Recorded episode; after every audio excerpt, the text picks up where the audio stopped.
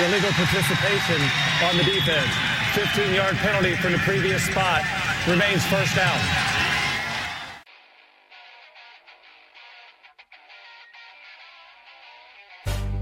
This had better be a big play after all of that. Second down and eight, four and a half to go in the half, six nothing Beavers. Jonathan from the right hash from the zone 25 goes back to throw and throws the out, and it's caught,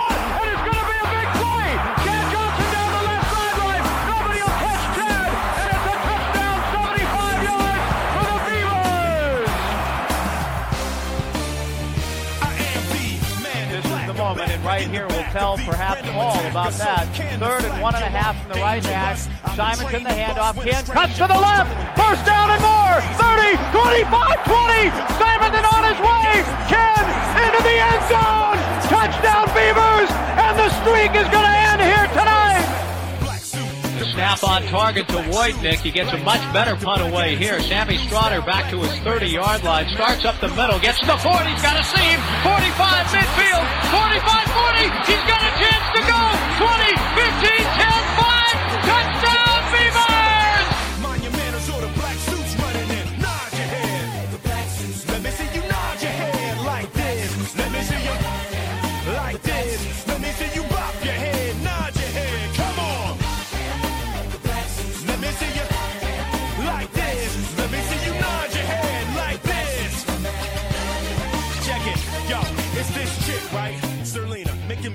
right? Earth is worthless to her. She be tripping like threatening me and my men's trying to get the light, thinking she's super. Welcome to Illegal Participation, the official podcast of the Heinrich Tailgater.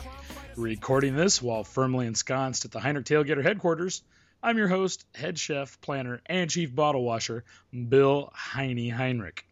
Joining me from an undisclosed treetop perch in the giant redwoods of Josephine County, the lead driver and director of thermodynamic lipid immersion, my co-host and brother, the Beej. How you doing, Beej? Doing pretty good, Billy, up here on this treetop perch. It's a beautiful night. Yeah, I bet. Down there in Josephine County, huh? It's stunning, really. Huh. No no lights. You can see clear up in all the stars in the sky. Ah, nice. Cool. Yeah. You're- yeah I've always mov- loved this. You're, you're moving around this state quite a bit. Dude, you have no idea how many miles I'm putting on my truck. I bet. I bet. How's the uh, home construction going? They break ground yet? Uh, yeah. They got a big hole in the earth. Oh, good. My, my builder sent me a picture today. Oh, cool. He's like, there's your dirt. Nice. well, the purpose of illegal participation is for us to spread our insight, experiences, and passion for the Oregon State Beaver with others, and just generally talk Beaver sports, football, tailgating, and kind of screw around along the way. All right, Beej, today's show, episode number 48. Uh, we're going to do a little Beaver sports news. Uh, do you have an update from Eugene for us? I do. It's a short one this week, but yes, I do have an update. Uh, that's what your girlfriend said last week. Uh, we're also going to Wow. go under further review. For, Just for your knowledge, I don't have a girlfriend. we're going to go under further review for week four in the Pac-12. We're going to have a little Tommy Tuberville jackass of the week. We're going to have a preview of the week five games in the Pac-12, and then Beej. Um, we're going to talk about um, kind of our USC plans because we will be going down to the Southland for the Beavers at USC this week. Uh, you, me, and Mateus, and so we're going to kind of talk about our plans. And then to end it all up, Beej, do you have a cheaters and horrors for us? I do have a cheaters and horrors. You know, I have enough cheaters and horrors I can take us easily through like episode 173. Nice. I'm going to definitely have to come up with a, a theme song for that then. I think a montage. Uh, yeah, montage because I, I montage. I used the one last week, but this this time it's going to have to be. A, I'm going to have to come up with a montage. It won't be this week.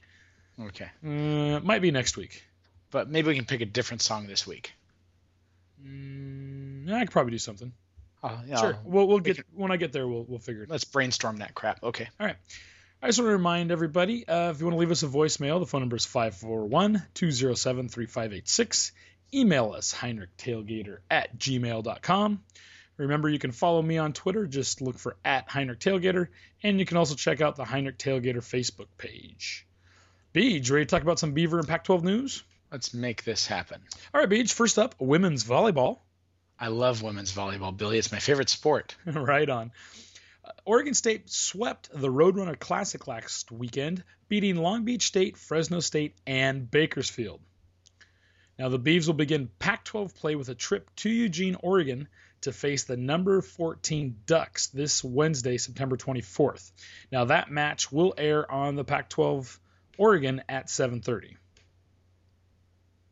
Alrighty. Mm-hmm.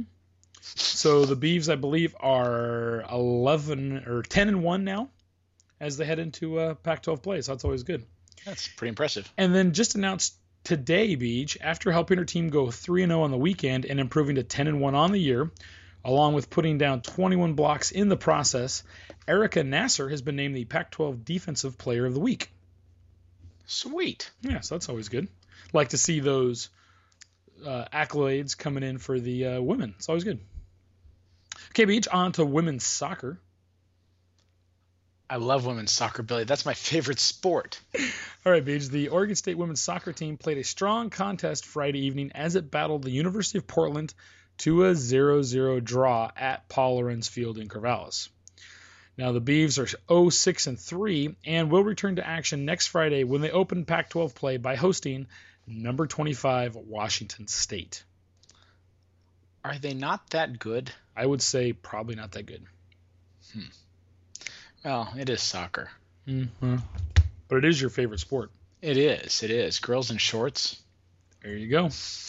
All right, Beej. Moving on to men's soccer. Yeah, it's not really a sport. Freshman Timmy Mueller and Jordan Jones both scored as the Oregon State men's soccer team defeated Portland 2 to nothing Thursday evening, then beat Northwest Christian just tonight 11 to 1. That's right, I did say 11 to 1. Wow. Yeah, the game was earlier this evening. Now, the men's team Beej is 5 and 1 and ranked number 24 in the latest top drawer soccer rankings, which were released by that website just this morning. The Beavs Top drawer. It's like where your socks are. yeah. Yeah, you don't. That's not what you keep in your top drawer. They're under the socks. But anyway, the Beavs are also ranked number 23 in the college soccer news poll, after coming in at number 30 last week. Um, this week they play uh, the University of Seattle in Seattle on Friday. Okay. Nothing to add? Um, I don't think so. Is there something? Do I need to add something? I don't know. Just leaving it out there for you. I mean, it's it's it's soccer. I, I was I was gonna break in when you said it was freshman Timmy Mueller.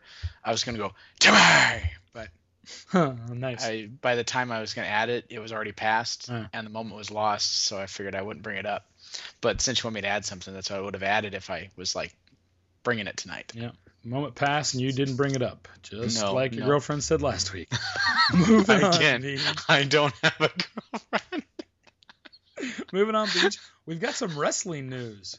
Oh, that's cool. Yeah, wrestling news. So the Oregon State wrestling team will open their 2014-15 schedule on November 9th at the annual Mike Clock Open at Pacific University in Forest Grove.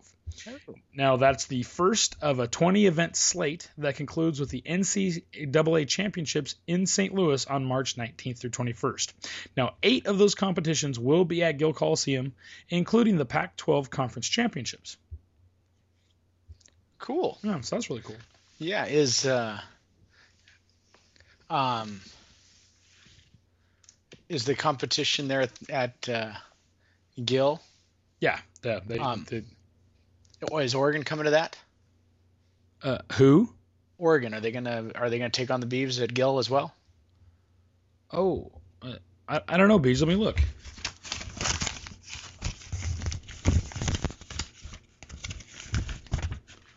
Oh, oh, Beej. Yeah, Billy. Oregon cut their wrestling program. Freaking a, that's right. Forgot about that. Yeah, yeah, Yeah. because they um they what was their logic again behind it? They have no logic. It's all just lies and BS. Oh, okay. All right. All right, Beej. Let's move on.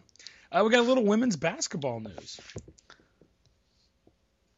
Women's basketball, Yeah, women's basketball. The uh, not my favorite sport. I don't like tall girls that much. I don't know, but they uh, just announced the uh, women's basketball uh, schedule today, Beej. Um, all 18 of Oregon State's women's basketball 2014-2015 conference games will be televised on the Pac-12 networks this year. Um, how many networks? How many channels does the Pac-12 network have? well, there's the one main channel, Mhm. and then there's six sub channels. Okay. So there's a Pac-12 Washington, a Pac-12 Oregon, a Pac-12 Bay Area, a Pac-12 Southern California, a Pac-12 Arizona, and a Pac-12 Mountain, I guess. That's like Colorado and Utah. So one of them gets national attention, and the other ones are regional attention. They they don't always have different programming, but they can. okay. Okay. Gotcha. Now, um, the 18 TV appearances, Beej, are six more than the Beavers had during the 2013-2014 regular season. That's pretty good. they didn't have to spend a lot of money to get that advertising, to get attention. yeah, they just Get fancy uniforms or have have 7,532 uh, wardrobe uh, combinations. nope. They just had to win. Wow. Gotta watch. Now I had, that's I had solar flares on my end, so Okay, I'm doing okay on my end. okay. Well, we had solar flares over here, so All right. Hopefully, people got my my gist of what I was laying down there. I think so. All right. All right. What's next, All right? Beej. Next up, um, men's basketball, and the first bit of news is uh, a little, And little and, and who's who's our coach of the basketball team again? Wayne Tinkle. Okay, who's it again? Wayne Tinkle. God, that sounds so better than that other son of a bitch we had. wow. Okay, go. Okay. All right, Beej. Well, we're actually going to start with a little bit of uh, sad news. Um, Paul Valenti, an Oregon State athlete, coach, administrator, and goodwill ambassador for more than 70 years, died of natural causes last week. He was 94 years old We had that moment of silence at the game. That's right. Yeah. Now, he arrived in Corvallis in September of 1938 to play basketball for the legendary coach Slats Gill after rebuffing recruiting overtures from the University of Oregon. Now, he never left Corvallis except for three years of military service in the U.S. Navy during World War II. After being discharged, he returned to Corvallis to fulfill his promise to basketball coach Slats Gill that he would complete his education. Shortly thereafter, he joined the athletic department at the then Oregon State College and began a career that would see him faithfully serve his beloved alma mater in a number of capacities over the next seven decades. wow. Yeah. So he, if you ever have been to an Oregon State game, you probably saw Paul Valenti. He was going up, he was going to athletic events up until the end. So That's awesome. I imagine he was probably at the first uh, Beaver football game back in the end of August. So, yeah, great, uh, a great Beaver coach, and just a great Beaver, and uh, just a great person. So 94 is a good good life. Yeah, he lived a nice full life. So, all right, Beej. Um, on another note, uh, the 2014-15 uh, schedule featuring 17 games at Gill Coliseum and a new tournament in Las Vegas are highlighting the beginning of the Wayne Tinkle era for the Oregon State men's basketball team. Now, Beej, I don't know if you've heard, but uh, they're really working on trying to get people to buy season tickets this year. Okay. And so they're offering season tickets for the entire season for $199. 200 bucks. 200 bucks for 17 games. Seems like a pretty good That's deal. That's a hell of a deal. Um, last year they were up over like $365, I believe. So what they're saying is you buy, it's 199 this year, but it's going up next year. So In other words, they but they want to get some butts in the seats. they want to get some year. butts in the seats, and they're saying, you know, this year might be a little difficult. We expect good things next year, but we want people there this year. Mhm. We want to get people back. We want to get people excited for Beaver basketball. So Well, and Gill's a pretty small stadium, so call us or whatever you call it. Uh-huh. Um, so ultimately, uh, you're going to get a great seat. yeah, yeah, there isn't many unlike, bad seats. unlike the Matthew, unlike Matthew Knight Arena, where you're what about 50, 60 yards away from this play. I don't know. That thing is huge. Yeah. I looked at that on Google Earth, and compared to the to the um, what was their old stadium Matt, called? Mac Court. Yeah, I mean it's like five, six times the size. Yeah, and it's uh, It's huge. That's what my girlfriend said. you don't have a girlfriend, Beej. We know you're lying. Okay, moving on to football, Beej. Uh, we got some football news. Um, Oregon State quarterback Sean Mannion has been named one of 30 finalists for the 2014 Senior Class Award, recognizing a senior football bowl subdivision player that excels in four areas community, classroom, character, and competition. So he's one of 30 finalists. Now, in addition to the Senior Class Award, Mannion is on the watch list for the Maxwell Award, which is awarded to the top player in the nation, the Davy O'Brien Award, which is awarded to the top quarterback, the Manning Award, which is another top quarterback, the Johnny Unitas Golden Arm Award, which goes to another top quarterback, and the Walter Camp Award, which names the All America team. Cool. So, yeah, he's he's out there for a lot of uh, a lot of and, end of the and, year. and also, what was that? and what did he do? We'll talk about game? that when we get there. Okay. Beej. Okay. Oh, hey, hey, Beej. Yes. Is that your teletype up in the tree I hear behind you?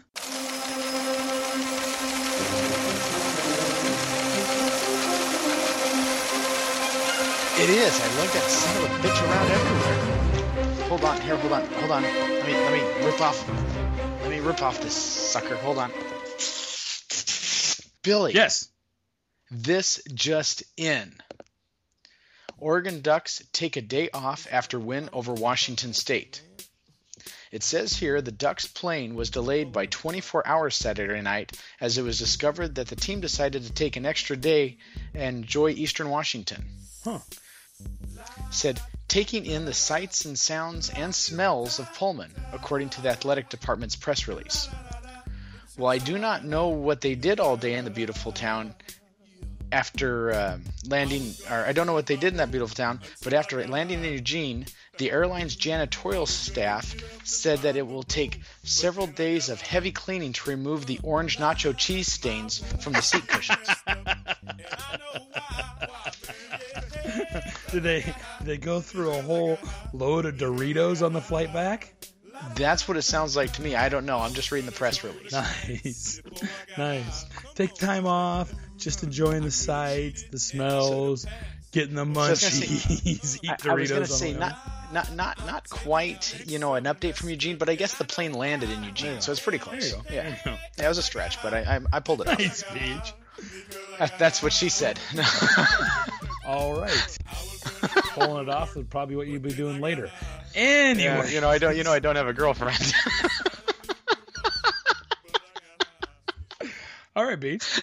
Uh, are we ready to go under further review for Pac-12 Week Four? After further review, the runner did cross the line, the goal line, touchdown. uh, yes, let's go under further review. All right, Beej. So um, I've got our list here of our picks from last week. And heading into the week, you were in last place, well, third place, at 21 out of 31. I was a smidge ahead of you at 22 out of 31. And Kyle, I hate you, Kyle. Kyle was in the lead with 24 out of 31. So I've got our picks that we laid down here last week. You ready to go through Okay. those? Let's do this. All right, Beej. So, first up, all the games were on Saturday. The first game was Hawaii at Colorado. Do you remember who you picked, Beej? I was I was I was drunk. I don't remember. Yeah. Beej, you picked Hawaii. Kyle and I each picked Colorado, which was good for us because junior Nelson Spruce caught a school record 13 passes for a career best 172 yards, including a 71 yard touchdown in Colorado's 21 12 win over Hawaii. I feel my ability, my my chances of winning this season, just my my hopes are being dashed right in f- front of my Never eyes. Never know, Beej. You never know. Yeah. All right. Okay. Next up, Beej, Utah at Michigan. Who'd you take? I think I took Utah on this Actually, one, all I? three of us took Utah, and that was good because uh, quarterback Travis Wilson returned after a frightening fall in the first half to throw a third quarter touchdown pass to Anderson. And Utah finally finished off a 26 10 win over Michigan on Saturday night after a lightning delay of 2 hours and 24 minutes. So the game was halted with 7:50 run remaining, and then after it resumed, nobody scored. Do people stay in the stands during the lightning? No, they they Uh, evacuate everybody. Where do they go? Uh, just they can go inside or somewhere else. They just can't be out. they're, they're just stacked up in the they're just stacked up in the concourse, standing there for two hours. correct. Wow, that's gotta suck. Yeah, so that was kind of a mess too. Uh, this is like the third game this year I've seen delayed, or one was completely canceled because of lightning. Yeah. At what point do they cancel? Um, the Colorado Idaho game was canceled the, the first game, uh, the first game of the season for both teams, because uh, they just kept lightning, and every time they'd go back out in the field, looked okay, the lightning would start up again. They'd have to re- evacuate. And pretty soon they just said, okay, it's too late. We're not going to do this game. The bad thing is I, Idaho flew home, and the NCAA came out and said, okay, this game is not going to be played. We've got conference games to worry about. There's no time to reschedule this. You know, there's no time for for the Mhm. schools to reschedule this, so it's just going to be canceled. We're not going to do it. And so Florida said, okay, well, we're not paying you.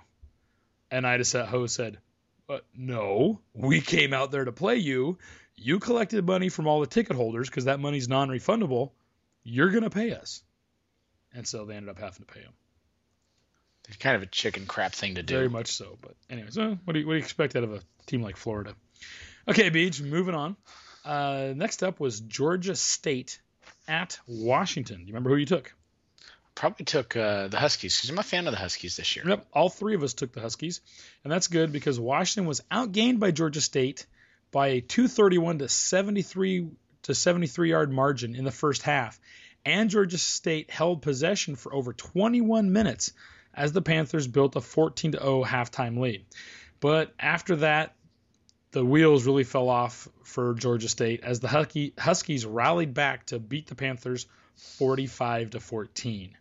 Holy crap! What a hell of a second Yeah, half. the Huskies looked horrible in the first half, and then in the second half, you know, they went down and scored on the opening possession, then held them to a three and out, went down and scored, kicked off, they fumbled a kickoff, and it just yeah, it went it went ugly after that. So all three of us picked up the win on that one. Hmm. All right. So next up, Beej, Cal at Arizona. You remember who you took? Oh, golly, did I take Arizona on this one? Yes, you did. So Okay. did I. Now, did you know it was at Arizona, and Arizona was doing a white out. So, Frickin' so their team was in dressed in white, and Cal was in their yellow uniforms, kind of golden uniforms, and they Mhm. they was had a pretty good time with most of the people in the stands in white. So, just interesting to see the home team doing a white out. Hmm. So, now did you watch any of this replay? that that would have been that would have been funny if that was like in Idaho. Yeah, there you go. Did- now, did you see any of the uh, any of this game at all? Any of the replays? Not at all. Oh my gosh, Beej, you might want to look this up right now. Look up, you know, Cal, Arizona, Hail Mary. So Arizona quarterback Anu Solomon hit Austin Hill on a 47-yard Hail Mary on the game's final play, and Arizona scored 36 points in the fourth quarter to pull off an improbable 49 to 45 win over Cal. Now Cal had a 22 point halftime lead and led 31 to 16 heading into the fourth quarter.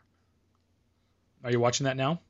I'm putting it on. Hold on one So second. Arizona went down and scored with about 350 to go. They then kicked an onside kick and recovered it. Went down and scored to go down 40. Oh, they were down by two because they missed the extra point. They went to kick off again. They onside kicked it. Cal recovered this time.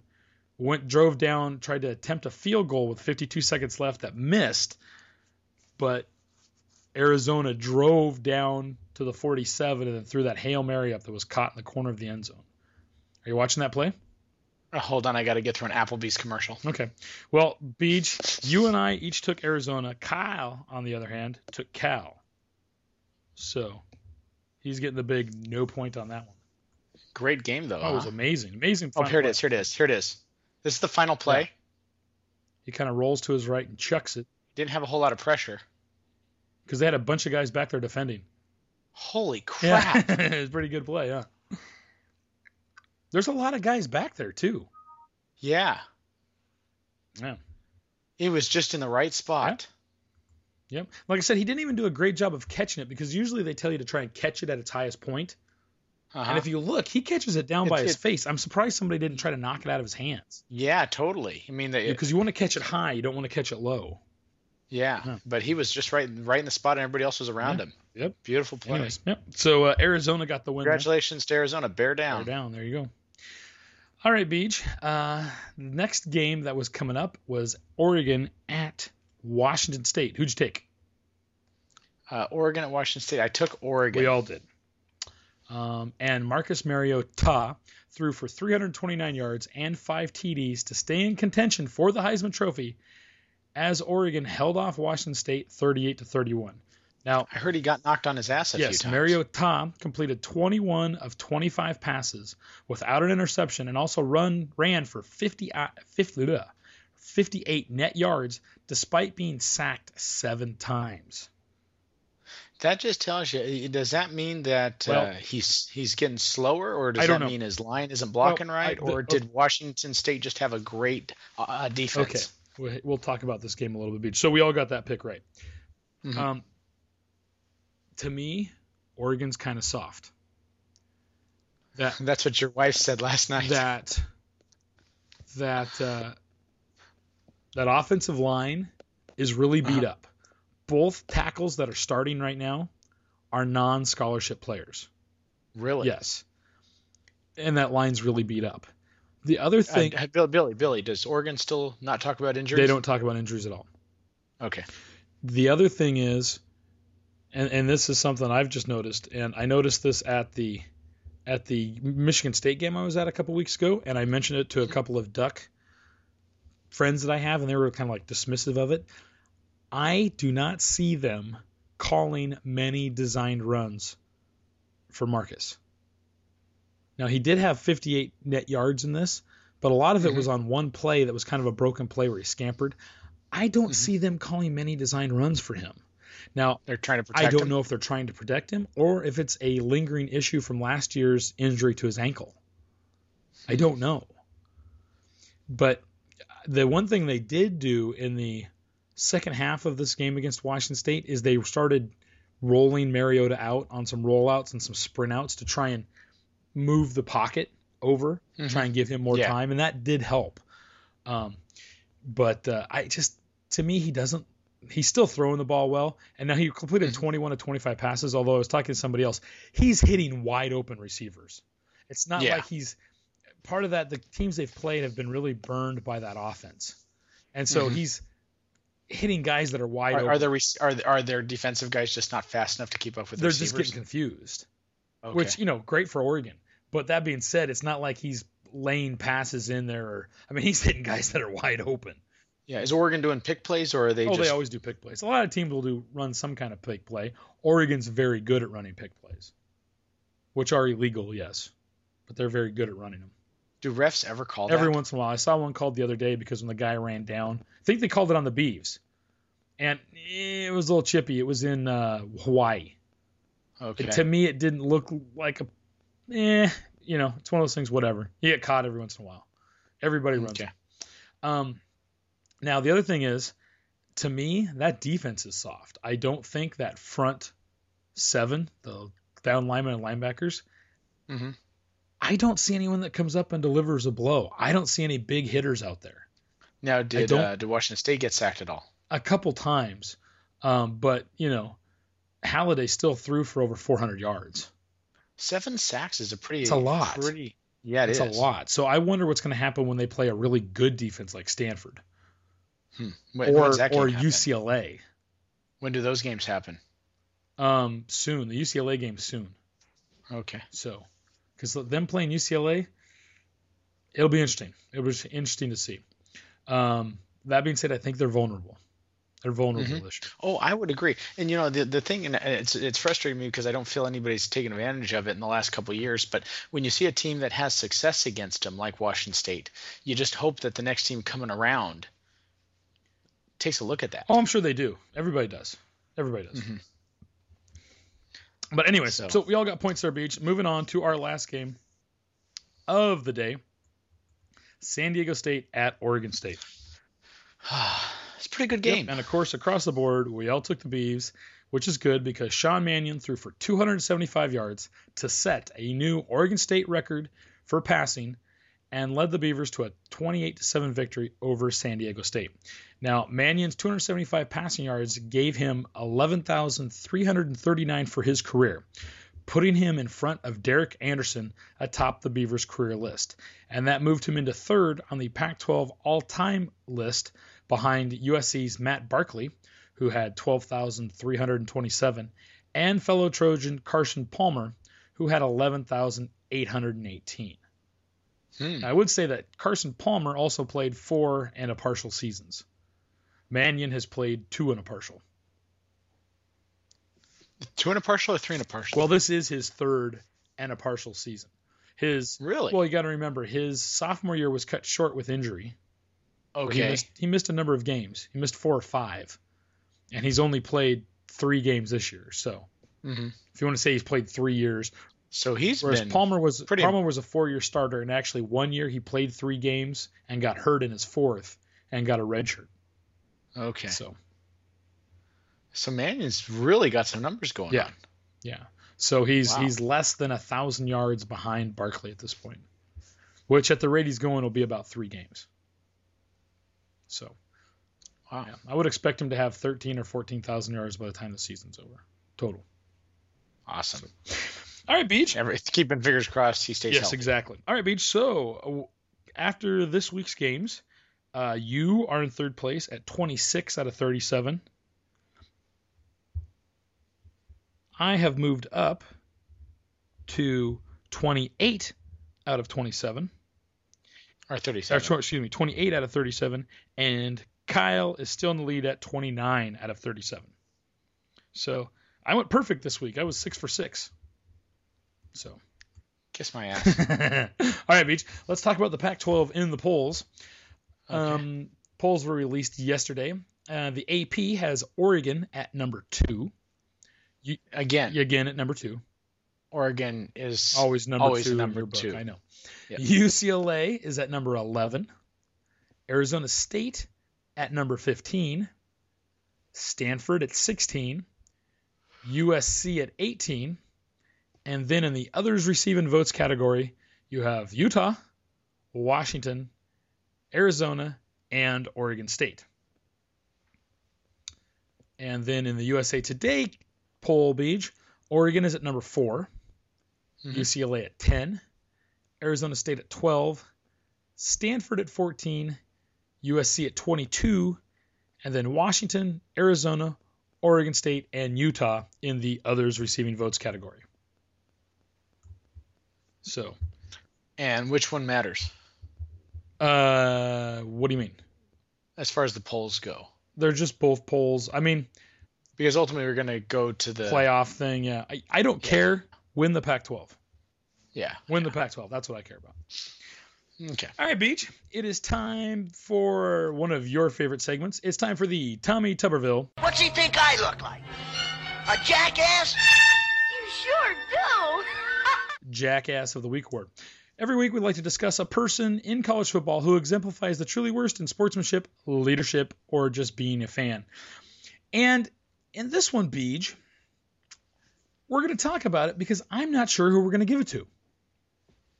It's an interesting situation. It's a tie? Well, it's it's an interesting situation. So, Beej, have you heard, of course, of Florida State's Heisman winning quarterback, Jameis Winston? He won the Heisman last year, helped them win the national championship. So he's had some issues, and that's to put it mildly. Oh, so last is he last the one that year, I've seen an interview on? Last year, he was investigated for sexual assault, was was ultimately never charged. Okay. went on to win the Heisman. Then he also plays on the baseball team. During baseball season last year, he was arrested for stealing $32 worth of crab legs from a supermarket. Yes. he literally yes. walked in, grabbed the crab legs, and walked out the door. Then he said, "Oh, I forgot to pay for them." Okay.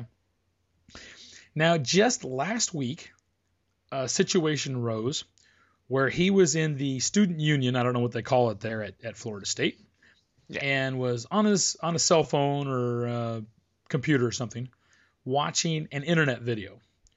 Now, this is a uh, viral internet video, and it started out. Um, have you ever seen news bloopers that they put on YouTube? Like news bloopers for the week. So they find like Yeah. local news and Yeah. people at script. Yeah.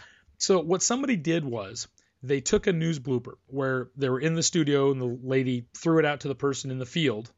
Something happened and then they had to throw it back to her and she goes, "Sorry, we had technical difficulties." Yada yada yada. But what they did was they cut out the actual technical difficulties part in the middle of the video. So the actual part where they went out to the field Okay. and they Yeah. cut in their own segment where it looks kind of like a young reporter who's out on assignment and he's standing out there and he's kind of got his hand up to his ear like he's holding his earpiece in. And he's got his microphone like he's talking to somebody back in the van or in the studio, right? So Yeah. in the in the Yeah. actual news segment, she goes, "We're going to go talk to so and so, who is at the scene of the disappearance of the 20 year old woman." Cuts to the guy, and of course he's standing. He's like, "What?" He's got the microphone. He's like, "What? Oh yeah, oh yeah, I'd effer. Oh yeah, oh yeah. When they find her, I'd effer. Oh yeah, I'd effer right in the lady bits, right?" And he kind of makes this Uh-huh. motion, and then it cuts back to the lady. She goes, "Oh, obviously we're having technical difficulties." It's kind of funny, right? It's it's Yeah. kind of funny. Is it juvenile and you know very sophomoric? Oh hell yeah! But who Dick and fart jokes always go over well with boys. exactly? And they still do. I'm 41. I laugh at the damn things. You know, every guy does. Mhm. They what they've done is some other people have taken that kind of formula and used uh, actual news bloopers and cut in their own segment, but they use a guy who's got a mustache. He kind of wears a hoodie, this gray hoodie, and he walks up and they're like, okay, we're going to go out to so and so in the field who's at the scene of the accident, right?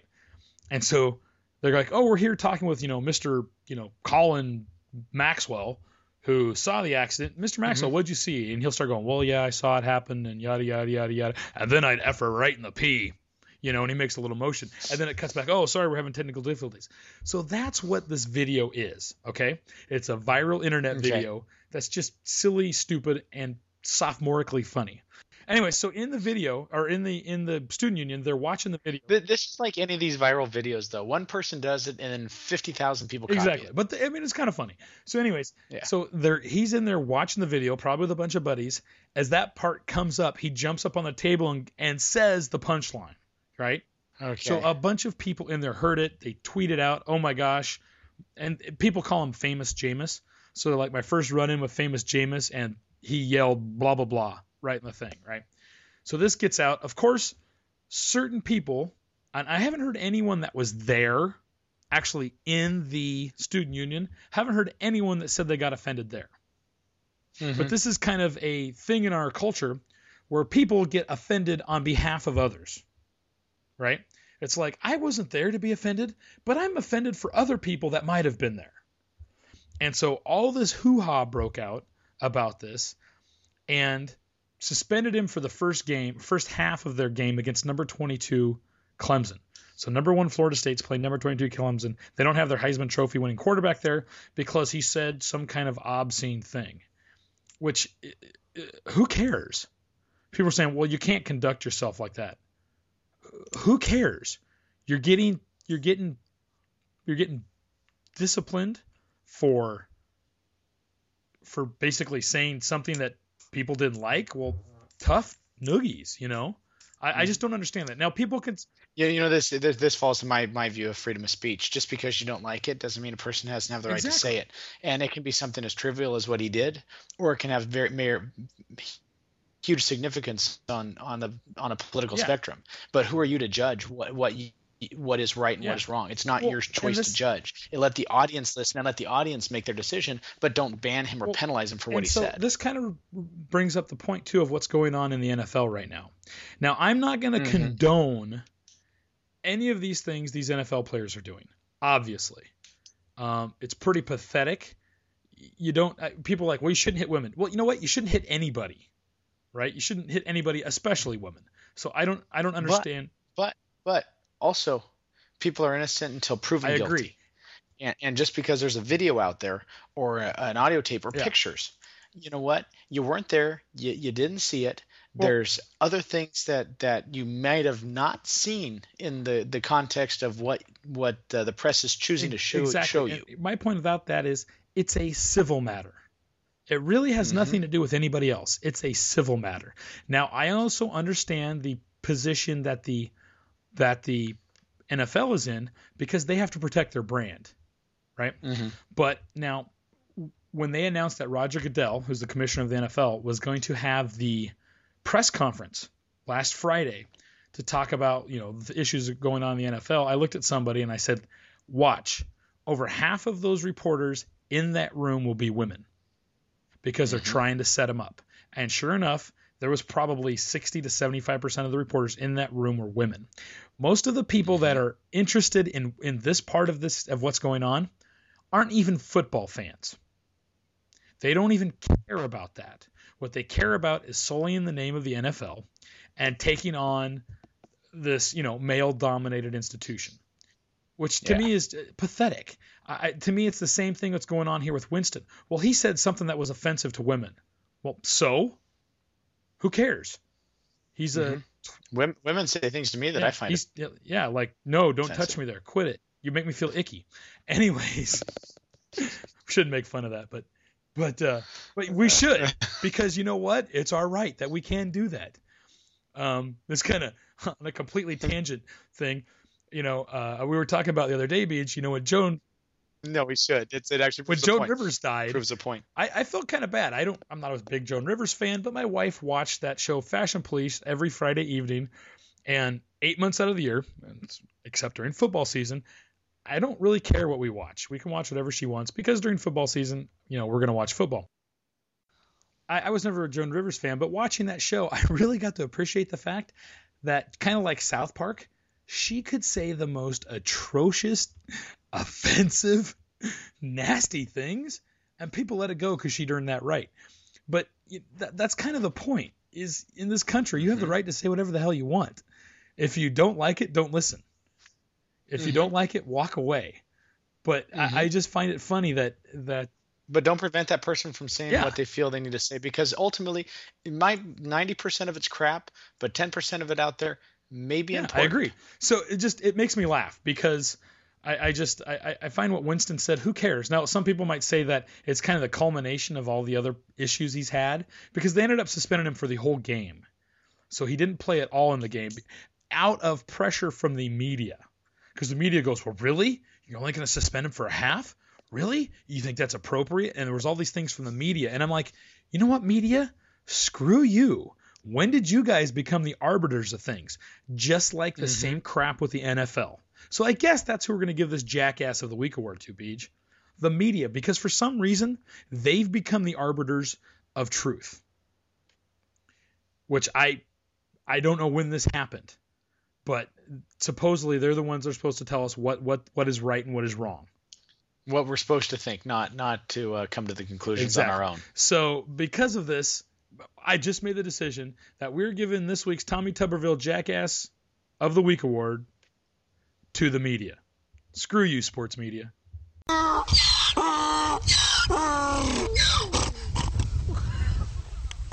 Yeah, so Awesome. there you go. I like that Yeah. one. Well, it just it just irritated me. I mean, the more I heard about it, Oh, I'm like, I'm- why he's getting suspended for saying that because of that? That's the dumbest thing I've ever heard. So, anyways, Beej, cool. Um, now it's the time of the show where we do our ACDC musical interlude. Now we're we're moving chronologically through the discography of ACDC and Beej. We are up to the final album with the late lead singer of ACDC, Bon Scott, his final album, Highway to Hell. Mhm. Now, Beej, uh, you and I talked about it. I, I I personally think one of the best album covers. Oh, I ever. agree. I agree. Great album cover. Great album. I love almost every song in this album. It's one album I can put in, Oh, yeah. listen to the whole thing. Totally. So, um, you and I had a talk about it, and uh, Mhm. there's a lot of ways we could have gone. We could have gone with the with the first song, "Highway to Hell," great song. Mhm. I'm also Mhm. a big fan of "If You Want Blood," Gr- Okay. uh, great song. But uh, Af- af- af- after every time a girl shoots me down for a date, I, I play "Shot Down in Flames" at 11 on there my you go. That's another great song. Oh, great But uh, I think, Beej, you and I decided on the uh, final song on the album, "Night Prowler." You yes. got anything to add about Night Prowler? You know, actually, I have a couple things to add I kind of knew you would. Okay, so um, this was interesting. Highway to Hell uh, was. I'm just going to read this thing off of Wikipedia here. It says Highway to Hell was the first ACDC album not produced by Harry Vanda and George Young. Uh, I'm guessing George Young was one uncle. of. Uh, yeah. Uh, said pre-production started uh, in January 1979. Uh, Actually, I think George Young might where be an older brother. Okay. Uh, but they intended to use a producer named Eddie Kramer, but they fired Kramer before a single track had even been completed. And instead, they brought in Robert John Mutt Yep. Lange. And a lot of you guys might know Mutt Lange. Uh, he was the wife, or the, he was the husband to, um, oh, help me here, Billy, Twain. uh, Shania Twain. Yeah. Uh, unfortunately, he cheated on her, the And fool. then, well, and the, the messed But- up part about that little side note. So the woman that he cheated on Shania Twain with, she was married, and her husband is now Shania Twain's husband. yeah, so he kind of did like Yeah, wife kind swap. of. But uh, anyway, Mutt Lange actually has a lot more. He was uh, influential on uh, Def Leppard's Oh, yeah. albums. I mean, this is where Mutt Lange got his start. Was like ACDC, Def Leppard, became a huge music producer, and ultimately uh, produced Shania Twain. I think I think that's where they met. Is he produced Shania Twain's Yeah, he's album? produced like the uh, I don't know what album it is, but like with like Man, I feel like a woman. Yeah. Yeah. Um. Anyway, so just a little bit uh, there, and uh, let's see what else did I have. There was that. I didn't. Sorry, I didn't print Okay. this out. Um. But uh, anyway, the big controversy of this, and actually, I'm going to jump ahead a little bit away from this this album. So in June of 1985, a highly publicized murder case began revolving around Richard Ramirez, who was responsible for several brutal killings in Los Angeles. Mhm. Uh, nicknamed the Night Stalker, Ramirez was a fan of ACDC, particularly the song Night Prowler. And uh, police also claimed that Ramirez was wearing an ACDC shirt and left an ACDC hat at one of the crime scenes. And during the trial, Ramirez often muttered, Hail Satan, and showed off the pentagram carved into his palm. Uh, this brought extremely bad publicity to ACDC. Is the stupid thing is, so the the guy listens to ACDC. Well, what happened was they didn't find him yet. They found a uh, ACDC hat at the scene of one of his Mhm. crimes. So they try to find this guy, and the police brought out the hat, saying kind of like, "Do you know anybody who has worn an ACDC Mhm. hat?" You know, it's trying trying to get a lead on this guy. And ultimately, again, the press, instead of going with the idea of, you know, have you seen this guy who was wearing an ACDC hat, they start taking it down because they got too much time on their hands because they have way too much news to fill in and they can't give you any quality information. They'd rather give you drama. And so they end up doing all this research on the evils of ACDC and rock music and how it influences people Mhm. Ultimately missing the whole point of what the police were trying to do, which was to find a frickin' criminal. Um, they, they go down the total wrong road. They they they isolate ACDC from their fans. You know, upset ACDC all the heck because they had nothing to do with this. You know, uh, absolutely nothing. All they do is make music and make people happy. And actually, if you read stories, Angus Young is one of the most uh, nicest genuine rock and roll guys out there. They say that if you get a chance to go back uh, and see him at a concert, he will not leave until he has signed everybody's autograph. You know, Mhm. has signed everybody's anybody who wants an Mhm. autograph. Um, he does not leave until everybody's happy. I mean, very genuine, nice guy, and I think the whole band has been Yeah. that way. I mean, they know where their success lies, and it's from Yes. the fans. Anyway, um, uh, the band maintained the that the song uh, Night, Night Prowler, which you're about to listen to, uh, it's not about going and being a prowler. It was actually about a boy sneaking into his girlfriend's bedroom at night while her parents were Mhm. asleep. Which is But- what ACDC song would be about. Exactly, because they're all about the uh, the innuendo and the all that kind Yep. of good stuff. So, anyway, uh, for your listening pleasure, here is Night Prowler. Thank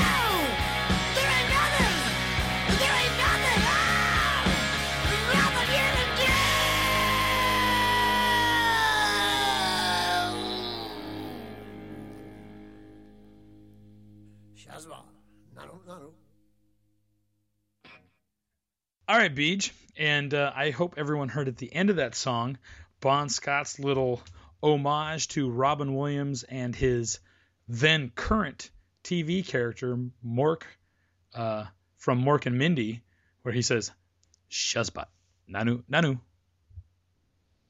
You know, the, interesting that is the final words spoken by Bon Scott on that album, ultimately being his last Yep. album. Yep, yep, yep.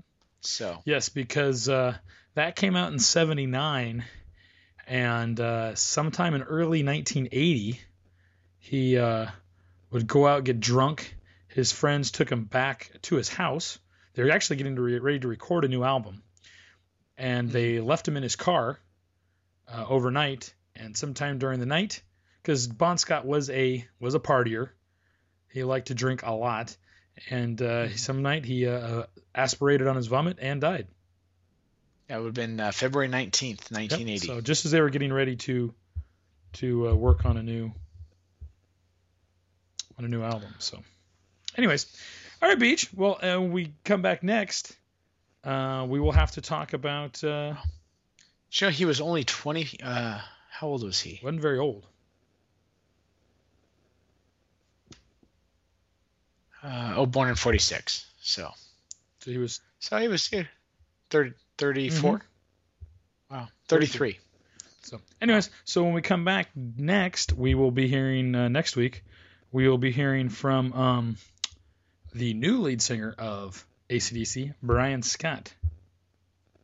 So, all right, Beej. Uh, no, it wasn't Brian Scott. It was Oh. Brian Johnson. Mi- mixed up Brian their Johnson. Names. All right, Beej. So, uh, you had something else to add? Oh no, no, no. Okay. I'm done. All right, Beej. Uh, moving on, we will start to look at Week Five preview in the Pac-12. I've got Kyle's picks here. Uh, my picks are ready. Are you ready to go? You know, I just play it by ear, right, Billy. Beej. we'll see if I can catch so up. So the first game is Thursday night. Battle of top 15 teams. Number 11 UCLA at number 15 Arizona State. Um, I'm gonna take uh, UCLA on this one. Are you? I don't see. Uh, yeah. Yeah, and it looks like uh, Arizona State might be without their quarterback too. Uh, both quarterbacks were hurt, but um, uh, it looks like Hundley's going to be starting. I think he'll be back. I don't know if Kelly's going to be back. So Kyle's taking Arizona State. You're taking UCLA. Mm-hmm. I too am going to take UCLA. I think that defense is too good.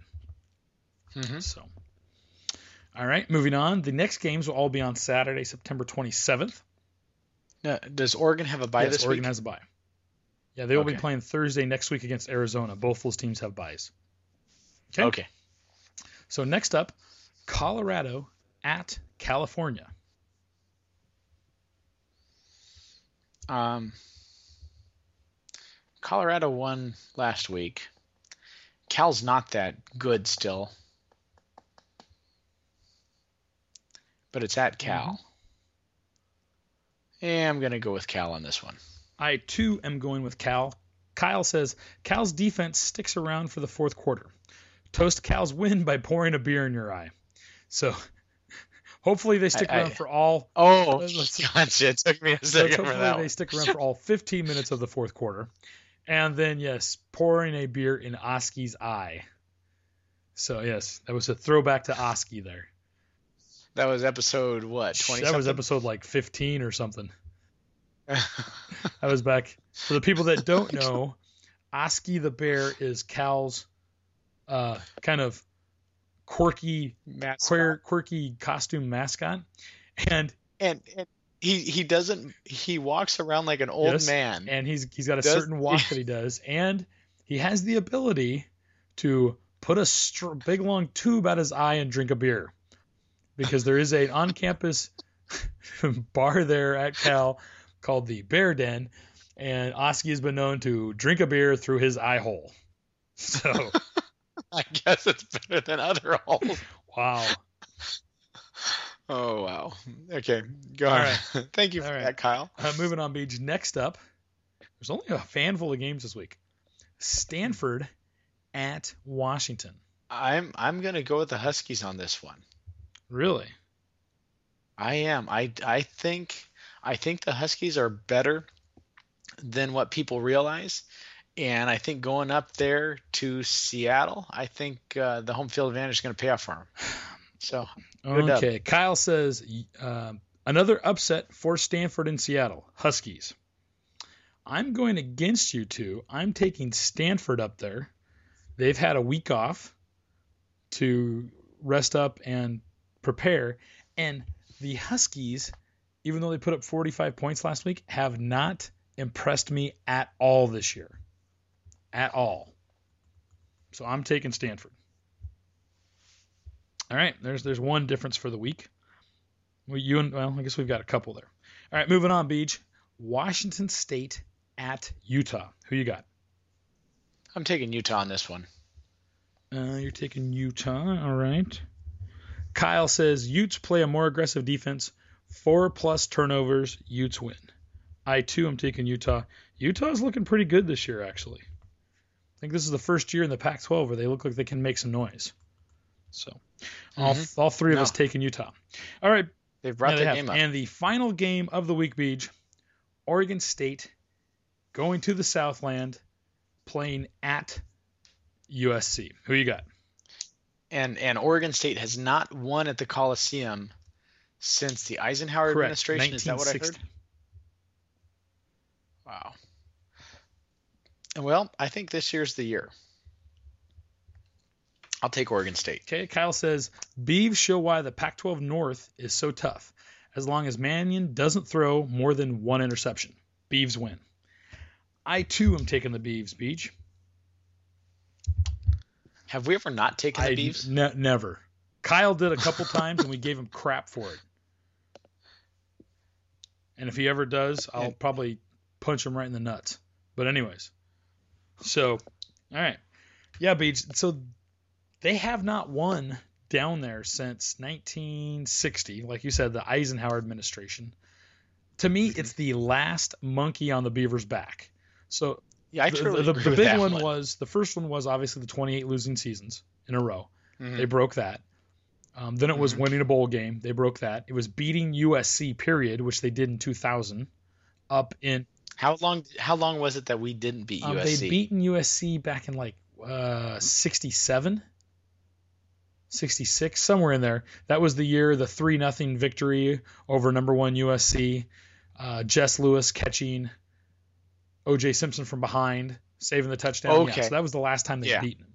So they beat him in 2000, um, which had been what I think 33 years at that point.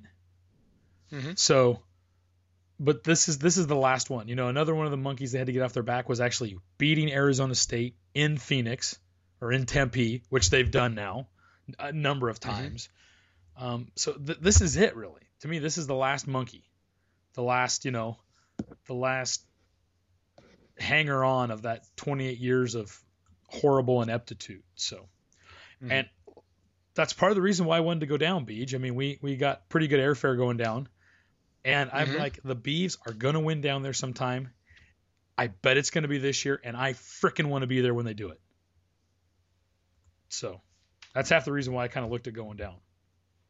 Sweet. So yeah, so just to talk about the game a little bit, we are going down to the Southland for the uh, Mhm. for the game. Um, we won't talk about USC because we've done that in in games past or in years past. Uh, Mhm. We've talked about the university and the Trojans and their stupid songs they play all the time. Uh, but we will be going down. We're flying in Friday morning to Long Beach, and on Friday we're going to go over to Disneyland for the day. So it'll be you, me, and Mateus representing the Heinrich Tailgater. And Yep. uh, got some plans Friday. So if anyone's in the area or wants to hang out, um, we'll be in Disneyland on Friday. You can give me a a text at 541-990-1231. Give me a text. Maybe we'll get together and do something. But we'll be in Disneyland on Friday. And then Saturday Beej, we don't totally know exactly what we're going to do. Um, Yeah, the the game's a late night Seven game. game, yes.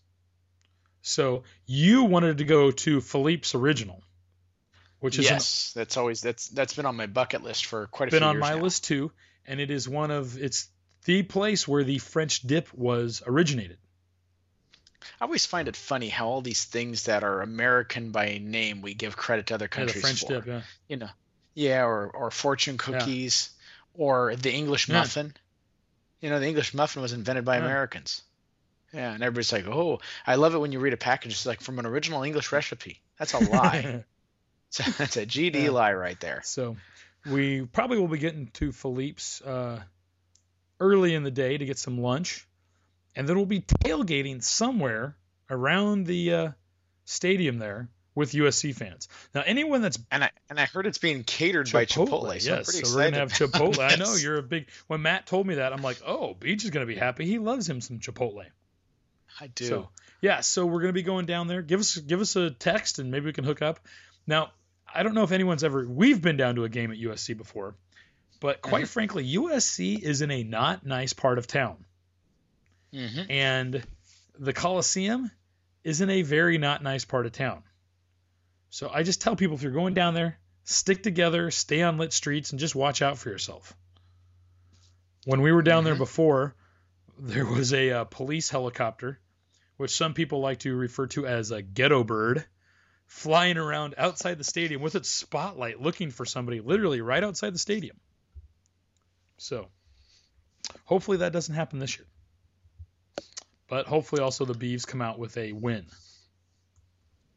Yeah. All right, Beej. So that's enough talking about us going down there. Uh, I think it's time for uh, the final segment today, Beej, which you are going to do. It's your uh, cheaters and horrors section. She's just a girl. She's a ball. She's a ball. Okay, you ready for this Oh, one, Billy? I'm, I'm sitting on pins and needles now. Okay, we're gonna take this one all the way back to 2002. Mhm. Really? Uh, this is gonna be the, the 2002 Winter Olympics figure skating scandal. Oh wow. Okay. Do, do you recall Yes. this one? Okay, so some of this is new to me because I didn't pay much attention, but but anyway, so here I go. You ready? So I don't view figure skating as a sport. I, I'm not saying it doesn't involve talent or skill or athleticism, but it's hard to define a sport when the competitors do completely different routines and expect to be judged without passion or prejudice. Correct. It's also to me, Beej. Side note, it's like a recital. Mm-hmm. Because you Yeah. go out, you practice the same routine, and then you go out and do it for the judges. It would be just like if you were judging a piano competition. I'm not saying Mhm. it doesn't take skill. I'm not saying it doesn't take athleticism, but to me, it's not a sport. There's no head-to-head Yeah. competition. No, no, and and and and how can you do something when things are? I mean, I would even accept it like in a piano recital if you're playing the same Exactly. song, you know, or or whatever. But you're doing two completely different routines with different everything, you know, not even the same um, level of skill, depending on how the person lays it out. But anyway, well, I, let's, let's go on here. Yeah. So uh, today's cheaters and whores is is not about the validity of figure skating. It's about cheaters and whores. So, um, uh, I and again, uh, my favorite uh, Olympic sport is actually beach volleyball. That's mine. But uh, we're gonna move on to uh, to uh, Winter Olympics here. So as you can probably guess, the Russians have always dominated the figure skating competition. 2002 was no different. However, the Canadian team of Jamie Salé and David Pelletier brought their A game. While in the short program, Salé and Pelletier had tripped and fallen on their closing pose, the fall was not an element and therefore did not receive a deduction. But some felt that it still marred their performance, and ultimately their point total came in slightly behind the Russian pair of Elena. I'm going to murder this freaking name, Bereznaya Mhm. and Anton Sikilharids. okay, I mean, I can't even freaking, I don't even know how you can put those consonants together. It doesn't make any sense. But anyway, but so there's two parts. So that was then on the free skate portion, this is where it kind of gets dirty. So in the free skate portion, uh, the the Russians made a minor yet obvious technical error when the one that starts with an S stepped out of the double axel. Meanwhile, Salé and Pelletier opted to skate to Love Story. A this goes back to your comment of being Mhm. a recital, Billy. Uh, a free skate program they had used in previous seasons that had been well received at the Grand Prix fina- uh, final before the Olympics. Uh, they skated a flawless program, albeit one that some experts consider to be a lesser difficulty than the Russians. Salé and Pelletier received 5.9s and 5.8 5.8s for technical merit, while the Russians received mostly 5.8s and 5.7s. However, the Canadians received only four 5.9s for presentation versus the Russians seven. Uh, presentation was weighted more heavily than technical merit, so the Canadians had needed at least five 5.9s in presentation to overtake the Russians for first. Since they did not receive that many, the Russians took the like how I changed that just to Mhm. the Russians took the gold uh, took the gold and the Canadians won the silver.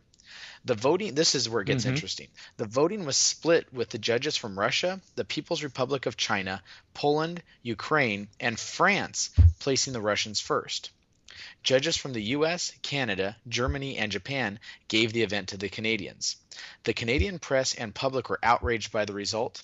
The American press uh, was uh, quick to take up the cause of the Canadian pair.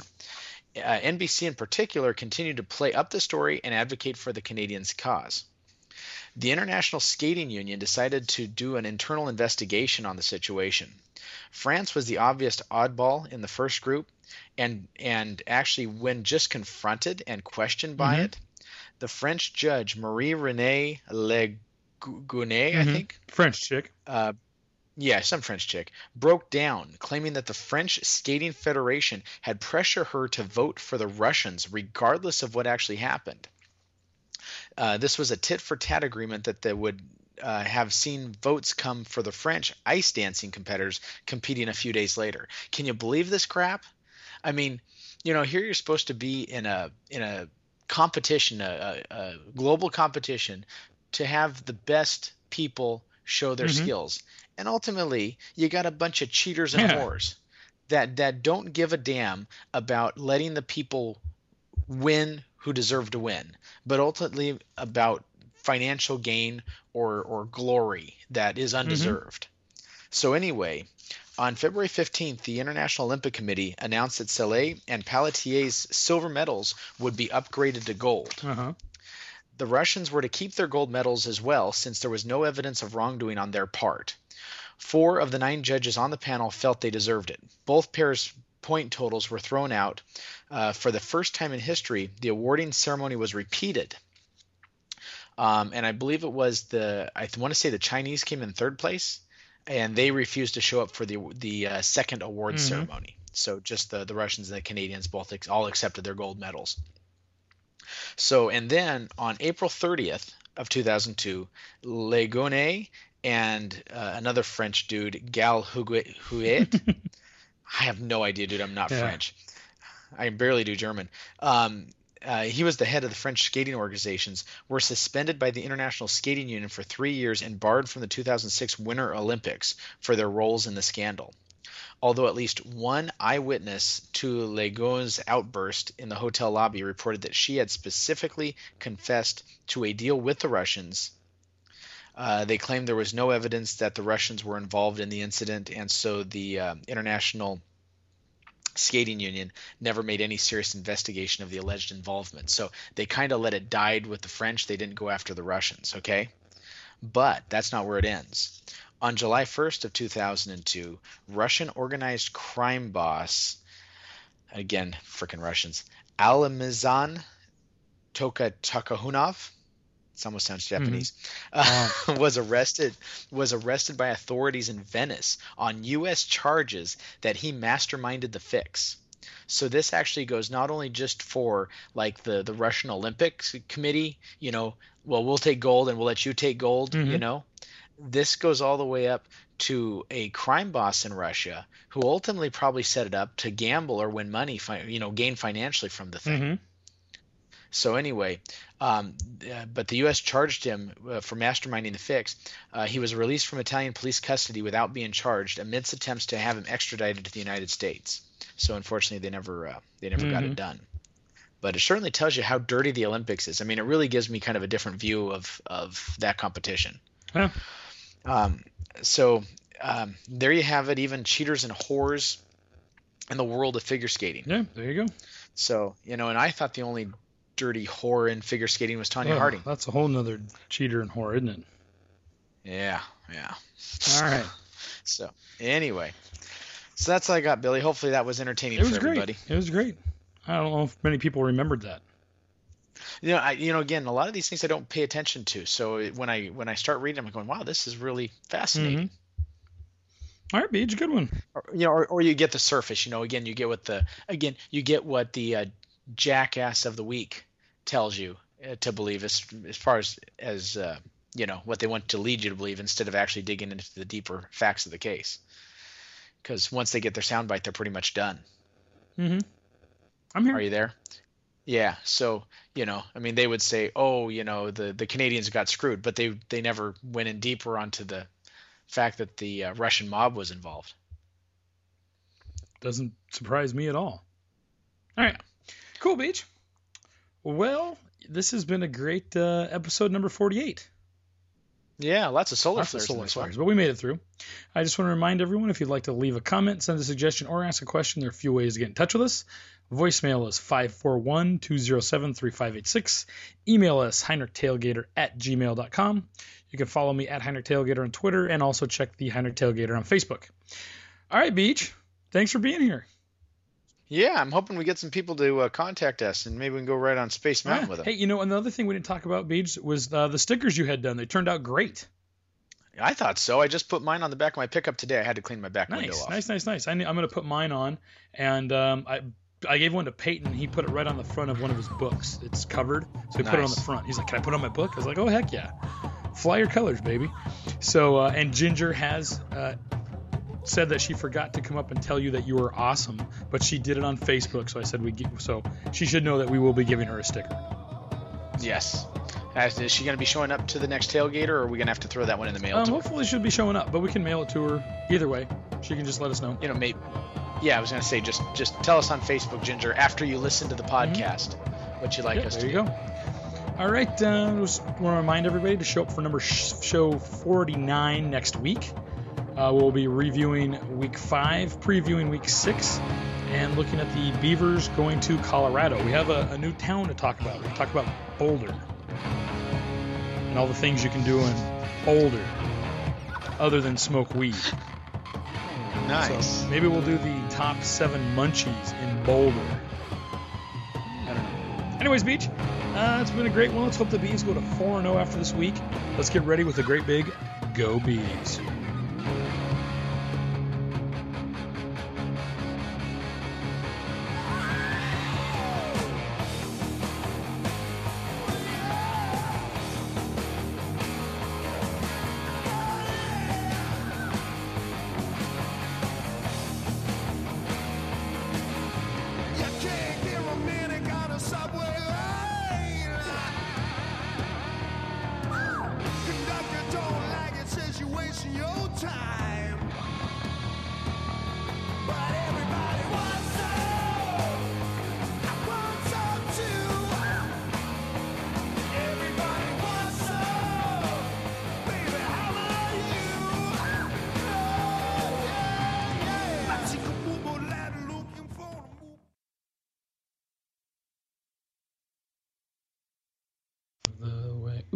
Recording. Nice. I like this new uh, call recorder I got. It's a lot better.